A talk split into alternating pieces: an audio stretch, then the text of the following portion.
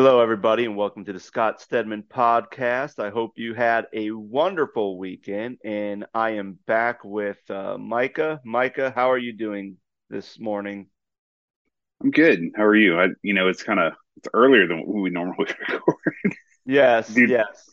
With with our schedules, or at least this Micah's schedule, we are recording this earlier than we normally do. So, if I sound like I'm just waking up, it probably is because I am. and I'm drinking coffee heavily at the moment.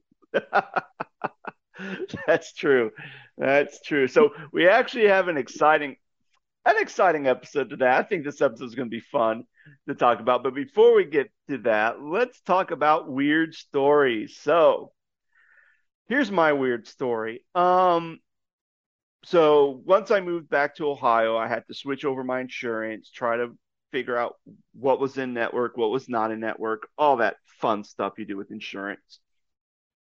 So I went to go find a chiropractor and I found one that was just just down to just a couple blocks down from where the church is. So I'm like, all right, cool, you know. So I get everything. I fill out a I register online and even type in all my credit card information and even not only that, but even like my insurance information because technically my I got my insurance, but it didn't start till the beginning of September. So this was back in August when I finalized everything. And so I luckily I had like the comfort like code and the number, my medical number, everything else, threw it in there so they had it. So then it's September 2nd. My new insurance is kicked in on the first. I look at my app on my phone and there's my digital card right there saying everything's active. Great. Still waiting for them to send my physical plastic cards in the mail. Haven't received those yet. I go to the chiropractor and I'm talking to the lady. She's like, okay, you know, everything's good. We got your online registration, blah, blah, blah. Um, all I need to see is your medical card and your ID. So I pull out my ID and I said, I have I don't have a physical medical card, but I do have a digital one because it hasn't come in the mail yet. And the lady says, "Oh, I'm so sorry, Mr. Stedman. We can't see you because we have to have the physical card." Even though they know that you're registered and they they found it online. They're registered. I typed it in, and I even had a digit. And even like with my app, I can actually hit a fax button and type in their fax number, and they would send a fax with all my medical information in my medical card on a piece of paper to their fax machine or email it or or I can type in their phone number and a phone call go and someone would confirm that yes, this is active, blah, blah, blah. No need for the physical card because there's three ways you can have this card, or I could just show them like here it is, here's the number, blah, blah, blah. No, sir, we have to have the physical card. So I couldn't go to my chiropractor appointment because I didn't have my physical card. And sure enough, I got back home and once the mail came, guess what was in there? Your card. All all my physical cards for my family, my wife, me, and my kids.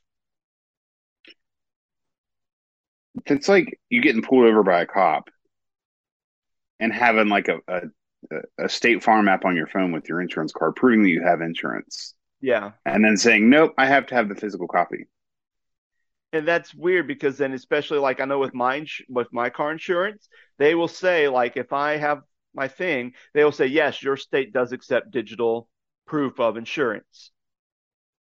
They'll always say you have yes, you have digital proof insurance.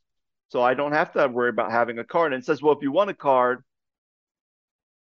you can you can just click this button and we'll send you some physical cards. But for them, they're like, well, if the state accepts it, then we're not going to send them to you once you renew your insurance because why would you need a physical card if you can just use the app, which is what they want you to do?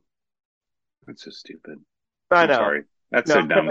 it is. It's like what we're in 2022. We had a whole year where everybody was doing stuff online. Yeah, you had to. You had to. And yet you're now telling me, no, sorry, sir, we need a physical plastic card even though you have your card in digital format and you typed it in, you sent it to us, we need to see the physical card. And it's like, okay. So, yeah, that was. So, uh, yeah. So, not to get on a tangent, but like you know, I work in higher ed. I work at Miami, and um, when when COVID, we came back to work in 21. Uh, there was kind of this like, well, okay, what do we do, right? Like, are are we working at home? Are we working in person? Can we work at home sometimes? Do we wear masks? Do we not wear masks? But like the whole policy, Scott, like what you're talking about, like where you know some things it, it forced people's hands on a lot of things that were outdated processes and, and such things like that where you had to do things digitally and things were um, for sure outdated. And so like especially in higher education it forced our hand a lot in respect to okay we have to come up with some sort of system to to make this stuff available online for people that may not be able to be here in person. And then with covid you know none of us went to work so everything had to be online. But when we went back to work some of the stuff like you're saying with your with your insurance card it's like people reverted back to like it was 2019 again and they didn't have anything in place and they didn't want to do it. It's like why in the world would you um revert back when you have some stuff that makes things so much easier? I mean the digital system some of the digital systems are so much easier and it's just like um scott you're probably old enough to uh remember when you know you paid your bills like with a check or Mm-hmm. Uh, you, you mailed your bills in to pay them. Like, you know, all I've ever known is just click, click, click, click, click, and I pay all my bills in about five minutes on my credit card online, and I'm done. Yeah, you know what like, I mean?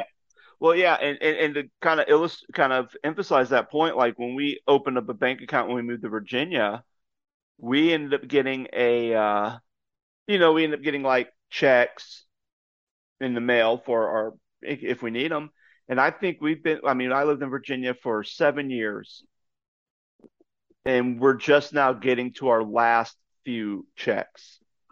I think since.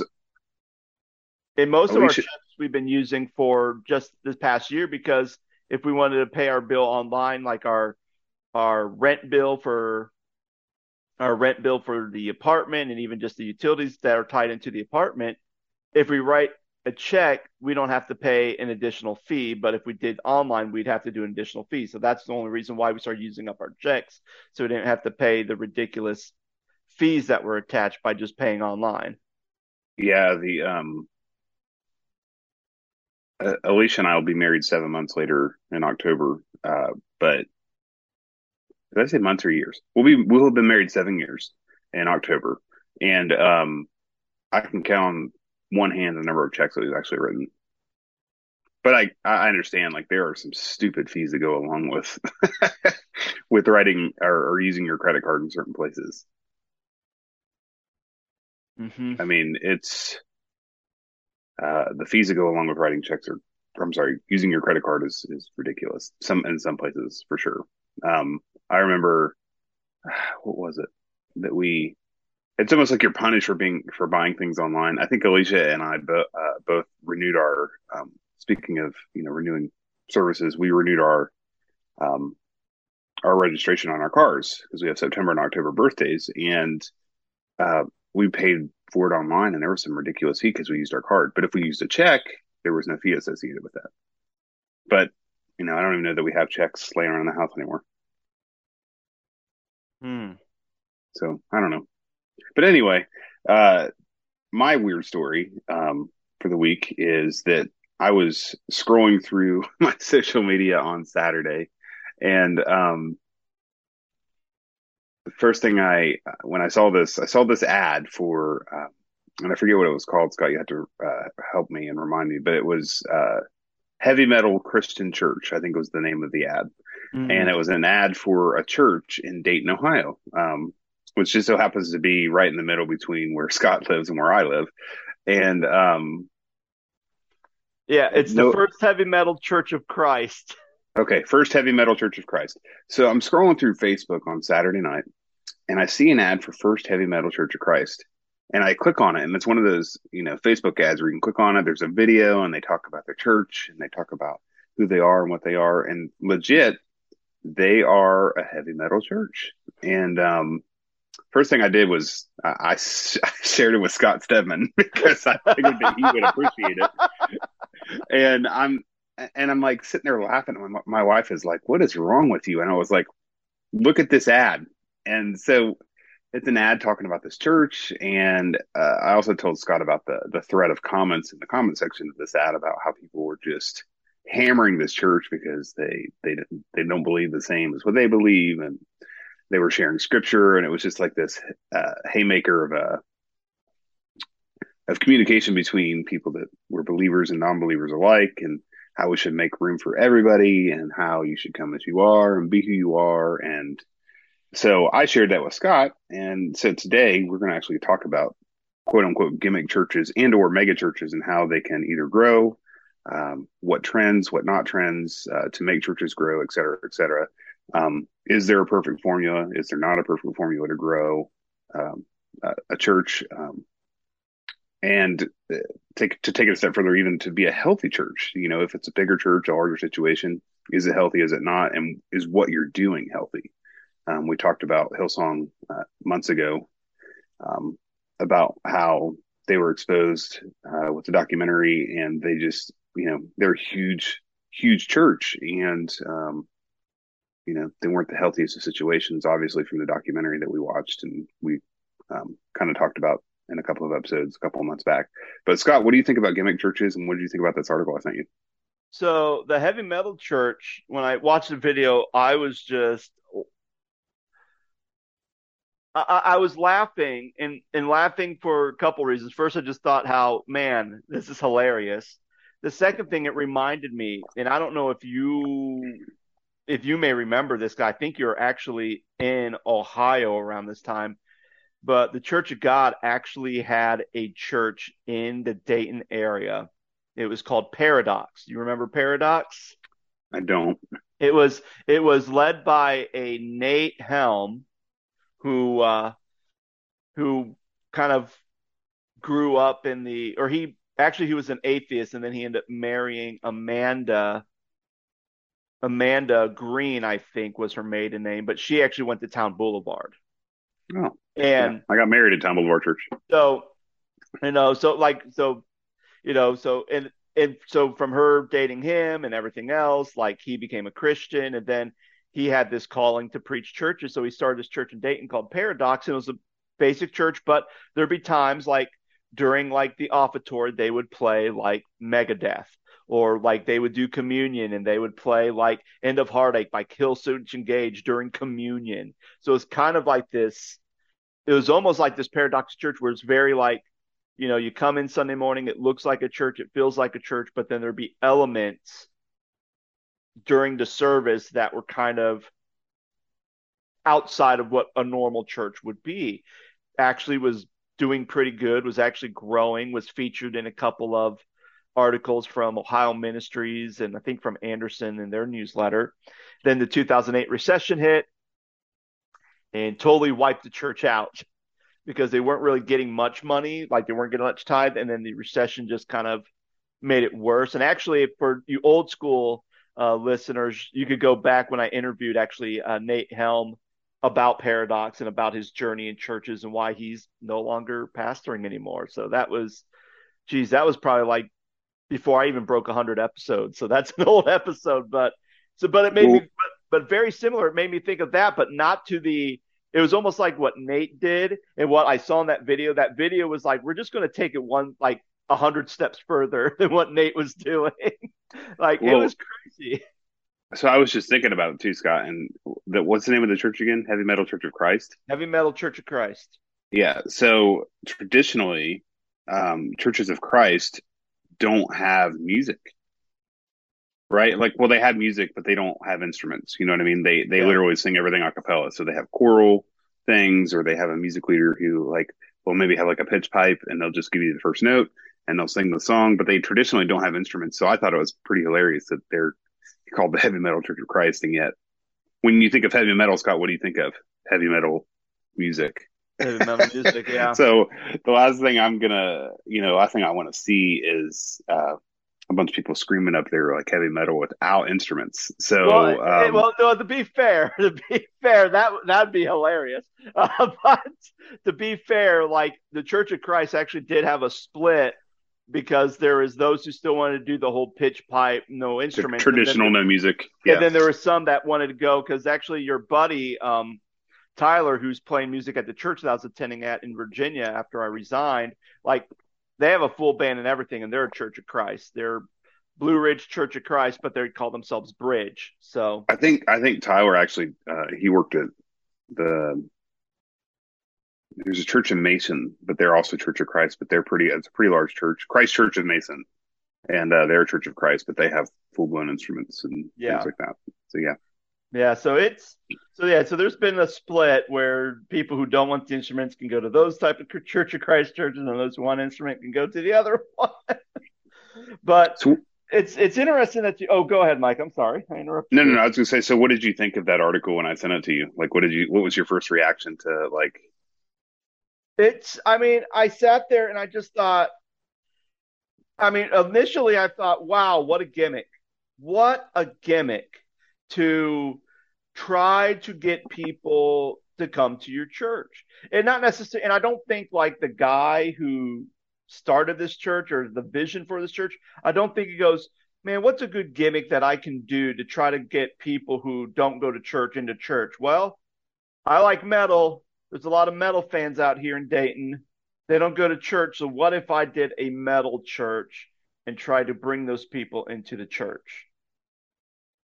Mm-hmm. I don't know necessarily think that was kind of the process. I think it's like you know what? I love metal. What? How cool would it be is if I could have a church where we could do like praise and worship songs, and it's just metal style, or I can do communion and maybe have like a more of a mainstream metal song that may talk about sacrifice and forgiveness and mercy and grace or something, whether it's on the Christian spectrum of metal or even on the secular spectrum of metal, and just kind of do that. Um, so that was kind of my first reaction, like, oh, what a, what a, what a crazy, um, yeah, what what a crazy gimmick. But then it made me start thinking more about, you know, what other churches are out there that have like a strong gimmick, like a really well, strong gimmick. And to be clear, what do you want to define gimmick as? Just like think, what they're I think a gimmick is something either it's a type of culture in the church or it's a type of marketing thing that tries to draw people in to yeah. their business or their brand. So when I was when Laura and I were married, we lived in London, Ohio for a couple outside of, of Columbus. Outside of Columbus on the west side of Columbus. And um, there was a church and literally the name of the church was called the Church for People Who Don't Like Church. Hmm. And so we're like, okay. So we actually walked in there to see how it was. So we went to their 11 o'clock service. We go in there, we go into the sanctuary, and they had a sanctuary. They also had, they knocked out a wall on the side of the stage and they called it their green room. So this was like a room that was more modern. So you didn't get all the, for people who made maybe church symbols or religious symbols might trigger something in them if they were people who are abused in the church. Like there was a whole room if they're coming back to church. It's like a safe room. They could go, they could watch the service, and they don't have to be in. We sat in a sanctuary, so it was like an older church. I had like the wooden pews and everything. And they played, you know, contemporary music. It was fine. And then the pastor preached. It was an all right message. And then we got out of there and it was one o'clock. We were in there for two hours. And I sat there to myself. I'm thinking, man, for a church for people who don't like church, having a two hour service is probably not what I would envision of a church. Because I'm thinking of like, you know, most churches are an hour, two hours long, an hour and a half. Like, especially growing up as a kid, that's how long Nazarene churches were. They were super long. And now it's yeah. like, if I was, if I heard, oh, a church for people don't like church, I would figure, okay, couple songs, 20 minute message, we're out. Like, an hour or less. Like, for people who don't like church. I know it was a two hour service. I thought, huh, well, at least the name kind of enticed me to get me in there. But once I was in there, I didn't feel like that. Oh, yeah. If I didn't like church, I'd be like, yep, I would love going here. Like, I'm thinking, well, this is just a church. You're just using a weird gimmick to try to get people in, which, you know, I, I was in there, so it worked. Uh, yeah. Didn't go back though. well, you know, I, I can think of a couple of situations here in Cincinnati, like, you know, not necessarily a gimmick, but Crossroads Church is a huge church in since have you ever been to Crossroads? Scott, no. we've talked about Crossroads a little bit um, on your show, but uh, Crossroads Church is a is a huge church in Cincinnati. It's um, I don't even know how many campuses they have at this point, but they they run anywhere from twenty eight to thirty five thousand people every weekend. It's one of the largest churches in in the United States, and um, but anyway, like their marketing ploy is you were born for an adventure, right? Like their their mission statement is that you were born for an adventure, and everything they do is very. uh If you look at their website, everything is very outdoorsy Everything is very like hiking and mountain climbing and camping, and they do a thing every year for for their men, uh, the, men that go to their church called uh, Man Camp, and it's like very like you know it's strategic, right? And so that people, uh, you know, everybody's welcome, but you were born for an adventure, so like you know, come along with us, right? and then another situation that I know, my friend Patrick is a um, He's the founding and lead pastor of the church called The Fringe in Hamilton, Ohio. And he also opened, so he um, has done an amazing job in, in the city of Hamilton in Southwest Ohio. And just, he was uh, really led to start a coffee shop and a church. And they're both called The Fringe, the Fringe Coffee Shop and the Fringe Church. And uh, part of the Fringe coffee shop story is that everybody that works there were formerly incarcerated uh, people, right? So like they get out of prison, he wants to get them back on their feet, and he wants to you know get them back into society. And the first thing that they need when they get out is a job, right? So like. Mm-hmm. Patrick and his wife Sarah both are both were formerly incarcerated, and so they really felt led to do that. So like they also felt you know led to start a church. So the Fringe Church is a very very very low key, like come as you are. Like they actually they literally mean come as you are. Like, I don't care if you've been in prison. I don't care if you're, you know, you've been rehab for drugs. Like, there's this kind of tone that, you know, Scott, uh, whether it's, you know, admitted or not in churches where there's kind of judgment, you know, based on, you know, past experiences or, or maybe you, you're not a believer. Maybe, you know, you walk into a church and you're a homosexual, or maybe you're a drug addict, or maybe, you know, you have anxiety, or, you know, there, you know, you're not the, the status quo that goes into a church and uh, yeah it's it, this is a huge rabbit trail but like it's mm-hmm. just mm-hmm. there's so many uh, things that go into like quote unquote gimmick churches and you want people to feel welcome and you want people to feel apart, but like there's also got to be some sort of balance i think um, yeah so you know I, I don't know we're we're going with this conversation but like i just really felt you know compelled to share that because it's like it's not just um you know, it's not just sunshine and roses, right? Like you, you find Christ and you, you believe mm-hmm. in Christ and you, you know, you have a relationship with Christ, but and you consider yourself a Christian or a Christ follower. And it's just super easy after that. It's not. It's really not. It's not an easy road, and Scripture even backs that up. So, what were you going to say? Yeah. Uh. So no, I was. I was. I. I agree with you, and it's interesting because I was just kind of went down a rabbit trail about gimmicky churches. And, you know, I found out in Zanesville, Ohio, there's a biker church, mm-hmm. which I know biking ministry's been around for years, but it's interesting. Like, this is a church where it's like specifically for bikers. The pastor goes up there and he's wearing his biker gear. The praise band's up there in their biker gear. They actually had the machine gun preacher come to their church. So, well, so let me like, ask you this let me ask you this really quick. Like, yeah, does the gimmick church, for people that want to go to gimmick churches and like people that aren't really a part of that quote unquote gimmick, does it feel like you're? Does it feel like you're almost an outsider when you go to a situation like that, and it's only, it's only aimed towards people that want to be bikers? Is it's, it only aimed towards people that are into heavy metal music? Is it only aimed at people? You know what I mean? Yeah, and I think that's and I think that's a very good because I mean even like I found a Church of Wrestling, which is like which I was just looking through their page and it's like, you know, I looked at their beliefs and everything, but the only Christian thing I seen was a quote from St. Augustus saying, you know, there's no salvation outside the church, but anything else about their beliefs says nothing about God, Jesus, or whatever. So it's like, okay, I think they're misusing the word church there. But yeah, I mean, it's the same thing because, like, so for an example, if I go to like a normal church, and I guess by normal, let's just say like a denominational church, Lutheran, Methodist, Church of God, you know, Church of Christ, whatever. You go there and it has a specific feeling. And maybe you're somebody who's like, oh, you know, I really don't fit in here. So then you go to, like, let's say you go to the Heavy Metal Church of Christ in Dayton. Now, let's say you're somebody who goes, oh, I'm going to go there. But you don't like metal music, but you just want to go there because you see that it's a church that's growing and maybe, you know, one may be a spiritual vagabond and they're like, oh, I see a growing church. I'm going to go there. And you go there and you're just like, and you feel like left out. Like you may, you may dress up in a suit or you may dress up in a nice sundress and you go and everybody's wearing leather and makeup. And you're just in, and like Hatebreed t-shirts and you're just sitting there and you're just like, okay, like, how do you feel? Like you kind of feel left out. So I think in some ways, trying to find a church that's trying to include the outsider means that you're also creating a culture where other people will feel like outsiders.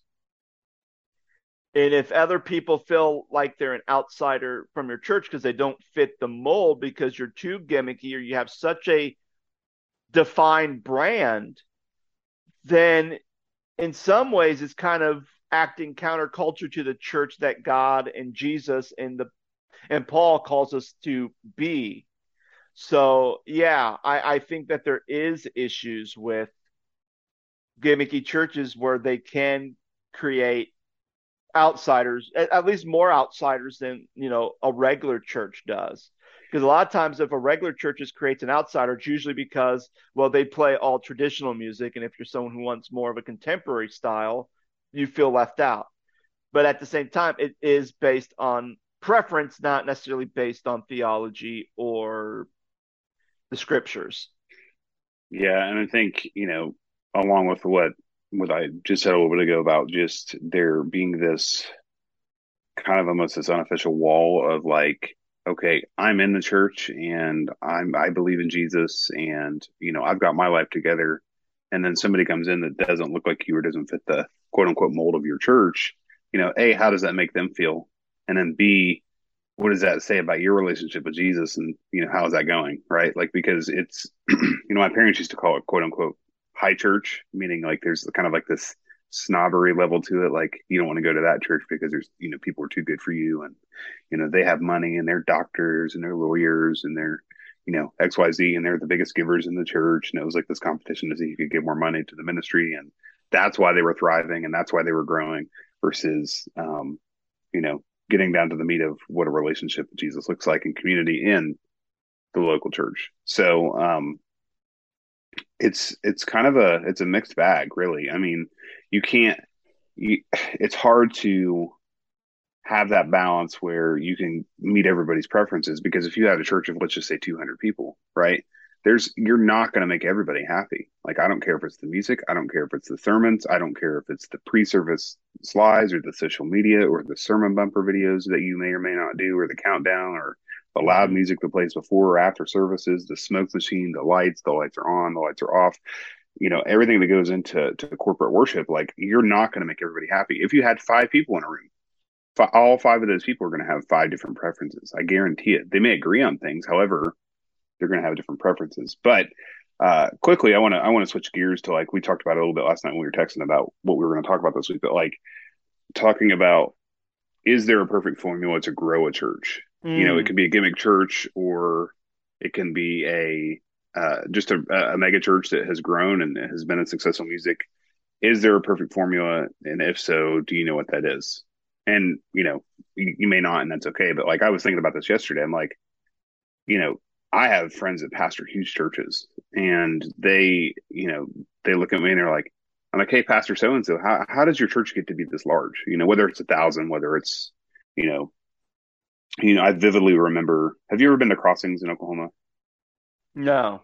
So Crossings Community Church is a church of God that's a non-denominational church. That's kind of a weird thing. Like it started as a church of God. It kind of grew and it's massive. So Crossings uh, hosted our you know Church of God National Convention years a couple of years back in like 2013, I think 2012, 13, and 14, something like that. And so um, anyway, they're they're a massive church. They they I think they run around ten or eleven thousand people mm. on the weekend, right? And they have six. Uh, well, now they have they have two campuses. At their main campus, they have eight services on Sunday. So three traditional, no, three blended, three contemporary, and two traditional like chapel services. And then they have a satellite campus that has two services. So they average anywhere from eight to 12 services on the weekend. And then like on Easter and special occasions like Christmas, they'll do 20 or 30 services around those, those special times of year. And so, uh, a couple of years ago, I went to the Church of God National uh, Conference, which Crossings hosted, and I went to church on Sunday morning because I was there um, for the weekend the week before the the conference happened. And my friend Josh is the worship pastor for contemporary worship there, and they have a green room that's behind the stage where the band sits because there's nowhere to sit in the venue when when worship is over because they're just so full. Um, and he was like, "Why don't you sit out in the audience for worship and then come back to the green room?" and uh, just hang out and ask questions or whatever. And so um, I listened to worship, and I I'm walking in the hallway back to where the green room is, and I ran into the senior pastor at this church at Crossings, and his name's Marty Grubbs, and it's like, hey, Pastor Marty, it's good to meet you. My name's Micah, and you know, uh, he looked at me, and the first thing he said was like, "You think they give me keys to this door?" He couldn't find his key to get into the green room because it was locked. And then I was like, "Well, if you got a you know time for a quick question, I'd love to ask you." And he was like, "Sure." And I was like, you know, how did your church get to be this large? How did your mm-hmm. church get to grow? Uh, and he was like, he looked at me and I, and I promise you, he just went like he had no idea. He had really had no answer for that. Um, I, I think he would, you know, if he were here and he was on this call right now, he would probably say that, you know, we've had faithful givers and we've had people that have really poured in and believed in this ministry over the years. And, and it's true. Like as the story goes, like they they they've had some really they've been blessed with some very very good financial times over the course of his 30 years of ministry. Not to say it was all roses and sunshine, um, but you know they really believed in pouring into that ministry and growing that ministry, and that meant you know financially, that meant you know praying, that meant seeking and and trying new and different things because they there was a need, right? Like you talk about gimmicks. This wasn't really a gimmick per se, but like they had a need for a contemporary service because they were they had a younger, thriving um, community in, in the city of Oklahoma City, um, and as a result, you know, they started a contemporary service, uh, you know, 10, 15 years ago in a gym, right? They were meeting in a gym and they packed it out, they grew it, and then they got their own venue. And so they were like, oh, we have to go to multiple services. And now that service runs anywhere from three to 4,000 people a weekend because they have three of those. But anyway, long story short, Scott, like, do you think that there's a perfect formula for that? Do you think, you know, like, and, and I don't, I don't think so. Like, I think that God can bless and ordain certain times and places and, and situations, but like, I also believe you have to meet God in those moments. Like, I believe that you have to really pray mm-hmm. and seek what the Lord is doing to grow a ministry. And that, that also means financially, and that also means having people willing to invest. Yeah. I, I, as far as a perfect formula, I think that I think there's two approaches when it comes to growing churches. First one is if you can look at your demographics, look at your social economic status, look at the city you're in, look at the culture you're in, and think about okay, as a church, how do I insert myself into this community to really meet the needs of this community in the hopes that if I'm meeting needs in this community, then those people are going to see the church as this is a church that is very influent in the community. And this is why we are going to go to this church because they really care about not only the community and serving people within this community, but even the outer communities as well. Uh, so, and a community could be defined as anything. It could be defined as a city, or it could be defined as a certain demographic of people. You know, if you want metalheads, you you go to metal church because that's the culture you're trying to create. If you want doctors and lawyers, then you create a culture that's going to appeal to your doctors and lawyers and whatnot. Um, on the flip side of that, I think the other side of that coin is are you doing the things that Jesus taught? Are you mm-hmm. trying to be the church that Paul had to write letters to the early church and correct something saying this is what the church is supposed to be like? Are you trying to live up to that standard, that model? And then I think the third ingredient is are you so in tune with your relationship with Jesus Christ that you're getting a clear word from his Holy Spirit to guide you and direct you to make these decisions or to go down these certain avenues in ministry that's really going to hit that well of the well that will never run dry, where there's just going to be blessing upon blessing and growth upon growth, and not necessarily numerical growth, but you're seeing discipleship happening, you're seeing spiritual growth, because I believe if you can hit that growth, then your numerical growth is soon going to follow if you're discipling people well. And mm-hmm. I think that is so, you know, you could have churches that may not necessarily have a gimmick or they may not necessarily have any appeal to a certain culture, but they are discipling well. And I think if that's and I think if that's the foundation, then even if you put the gimmick on top of that, you're going to grow. If you have your gimmick and then you're trying to do something to put that on top of your gimmick, but your gimmick's your foundation, your gimmick's only going to go so far before it falls flat. It's like trying to put. You a, have to, because marketing is just an evolving thing, and I think, and I've taken some marketing courses and and do marketing for for my job. Um, I think that like you're supposed to rebrand yourself every seven years, like every five to seven years, meaning new logos, meaning new colors, new fonts, new, you know. And if you notice, like Chick Fil A and other, you know, businesses and things that have been super successful over the years, like they constantly change. Like look at the look at the way that restaurants look right now, right? Like look at how they look. Like Taco Bell looks super like industrial now versus what it looked like when we were kids. It looked like a like a little Mexican restaurant that was not mm-hmm. Mexican restaurant, but you know what I mean. Yeah. There's things that go along with marketing and branding, like where you have to re reinvent the wheel, so to speak. Yeah, but at the same time, Taco Bell, their philosophy of how they do business, how they do food is pretty much the same. A lot of the stuff that they change is the look of their stores, their logo. Maybe there might be some things as times adjust. Maybe they will have some things like adjust their training manual or adjust some things so that they can, you know, be prepared for customer service and and maybe a different better technique of how to fry refried beans or how to you know prepare their meat or whatever the case may be. But for the most part, the foundational thing of what make Taco Bell work is that you know what it is. And yeah. you know why you go there and you know the type of quality and the type of service you're getting at Taco Bell.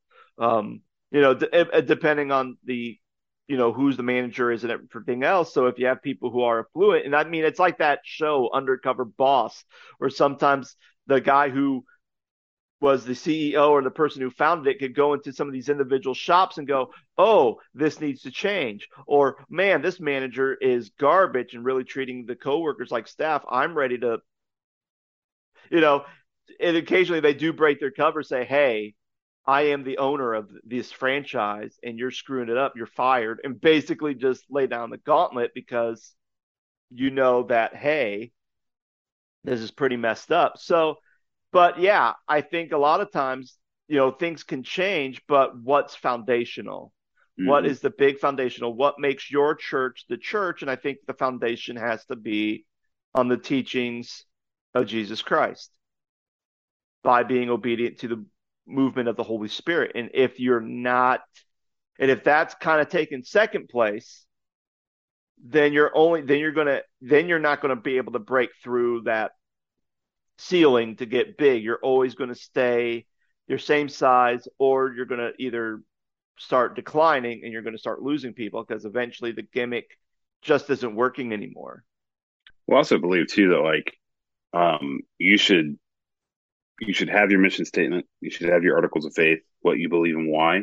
And I almost I'm almost like I'm a fan of like okay, if you took six weeks out of your year, you know, four to six weeks, and you're the teaching pastor, and we have a mission statement, you know, I don't, you know, uh, and you do a six week series really proclaiming on what you believe and why. And then like throughout the year, kind of sprinkle in what, what you believe and why, just to remind people, um, and to bring them along. So like, that's the one of the biggest things to me. I mean, yes, you can have a relationship with Jesus, and yes, you can be a Christ follower. But if you go to a church and you don't know why you're there, and you don't know what your church believes and the core values and why, then, then what are you doing? Mm-hmm.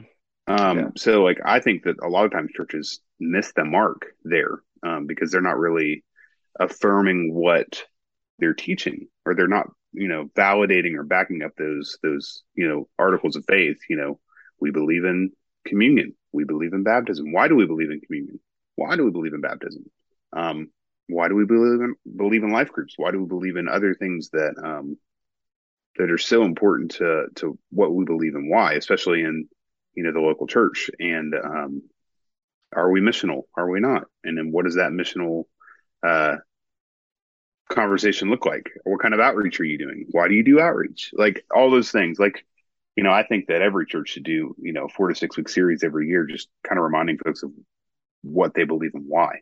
Yeah. Um, so, um, as far as the gimmicks are concerned, like I, you know, if nothing else, like back to the conversation, kind of circling back all the way to the you know, heavy metal Church of Christ, like I would go to the church just to see what it was like. Other than that, I probably wouldn't attend there because, like, even though I like hard rock music and metal music and other kinds of music, other genres, I don't know that I would want to go to church every week where that kind of music was played. Um, I would like to go see a biker church, but I have no interest in motorcycles. I don't own a motorcycle. I'm not a part of a biker group. So, like, mm-hmm. for me, I don't think that, uh, other than going right to a church just to see it and experience it i wouldn't go there on a regular basis because that's just not um you know just not you know like it's just not my um cup of tea so to speak mm-hmm. and like and you know to back up that point and you know have that conversation that you're having scott or the point that you brought up like if we get to the point of like okay it's just gimmicky for people that want that kind of thing but w- does it really appeal to other people, or is it just appealing to the people that want to be bikers, or is it just appealing to the people that want to, you know, go to a heavy metal church, or is it just, you know, so on and so forth, right? So like, I don't know. It's just, uh, it's an interesting conversation for sure.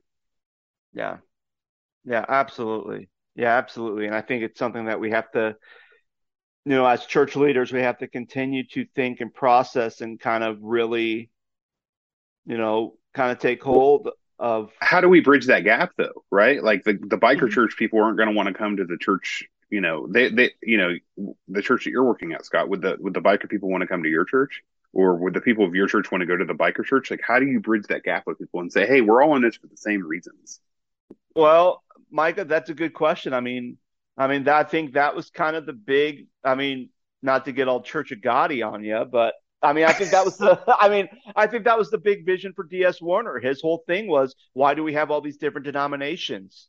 Why can't we yeah. be, just be one Church of God? And I think that was something that he strived for. That and his whole big vision was that all these other denominations were just going to leave, depart, and then we were just going to be one big Church of God, not as a denomination, but just as a people of God that worship Jesus and not have the denominational lines divide us. And I think how you bridge that gap, I really don't know because I think just being human and being part of our world, there's so many things on how we interpret the word of God and how we interpret certain religious practice that I think so many times people want to argue and say, well, no, that's not how we sue it. So we're going to cut it off versus okay, I understand your point of view. And even though I don't necessarily agree with it, at least I understand where you're coming from. And I see that there is some legit reasons and even some legit scriptural foundations on why you do the things you do. And then use that as a bridge to kind of break, crack the walls of denominationalism, the crack the walls between regular church and wrestling church. Um, to kind of do those things. And I think that's where you have to kind of build the bridge. But I think it's hard because there's only a few people who are willing to open up their ears and open up their hearts and be able to learn from somebody who has a different approach to ministry or a different view of this sacrament or this ordinance or this church practice. Well, D.S. Warner also believed that women could shouldn't wear uh, pants. So That's true. So, but that's an extra biblical thing. That's not biblical. yes. Um, no, it's a great point. I mean, it's just it's so fascinating to to sit here and like we've talked about worship and preferences and worship and communications and other episodes that we've done, but like, you know, why do people go to church? why do people go to the churches they, they go to? You know, why are they a part of certain churches and not others? And, um, I, and honestly, I, it, it, I mean, you could probably ask this question of everybody. Why do you go to church and why do you prefer this church over other churches? Right? Like if churches truly believe and, and, and, um, teach the same things about Jesus and, and how, what it means to follow Jesus, then there should be really no difference, right? I mean, aesthetically, mm-hmm. other than aesthetically. Um, and that does, and does that, you know, further the conversation of is it preference over biblical teaching? Man, that's a, that'll, that'll rub somebody the wrong way. I just, yeah, just thought about that, right? Like, I mean, that's, um, wow. Yeah.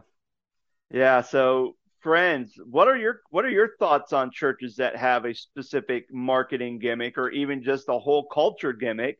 I would like to know your thoughts or comments. Maybe you know of a church that has a different gimmick than wrestling or heavy metal or biker. Maybe you found a church that has like waterfall diving church or whatever the case may be. I want to know about it. I want to hear about it, guys. But thank you so much for listening. I hope you guys have a wonderful weekend, and we'll be back on next week with a new episode. Take care.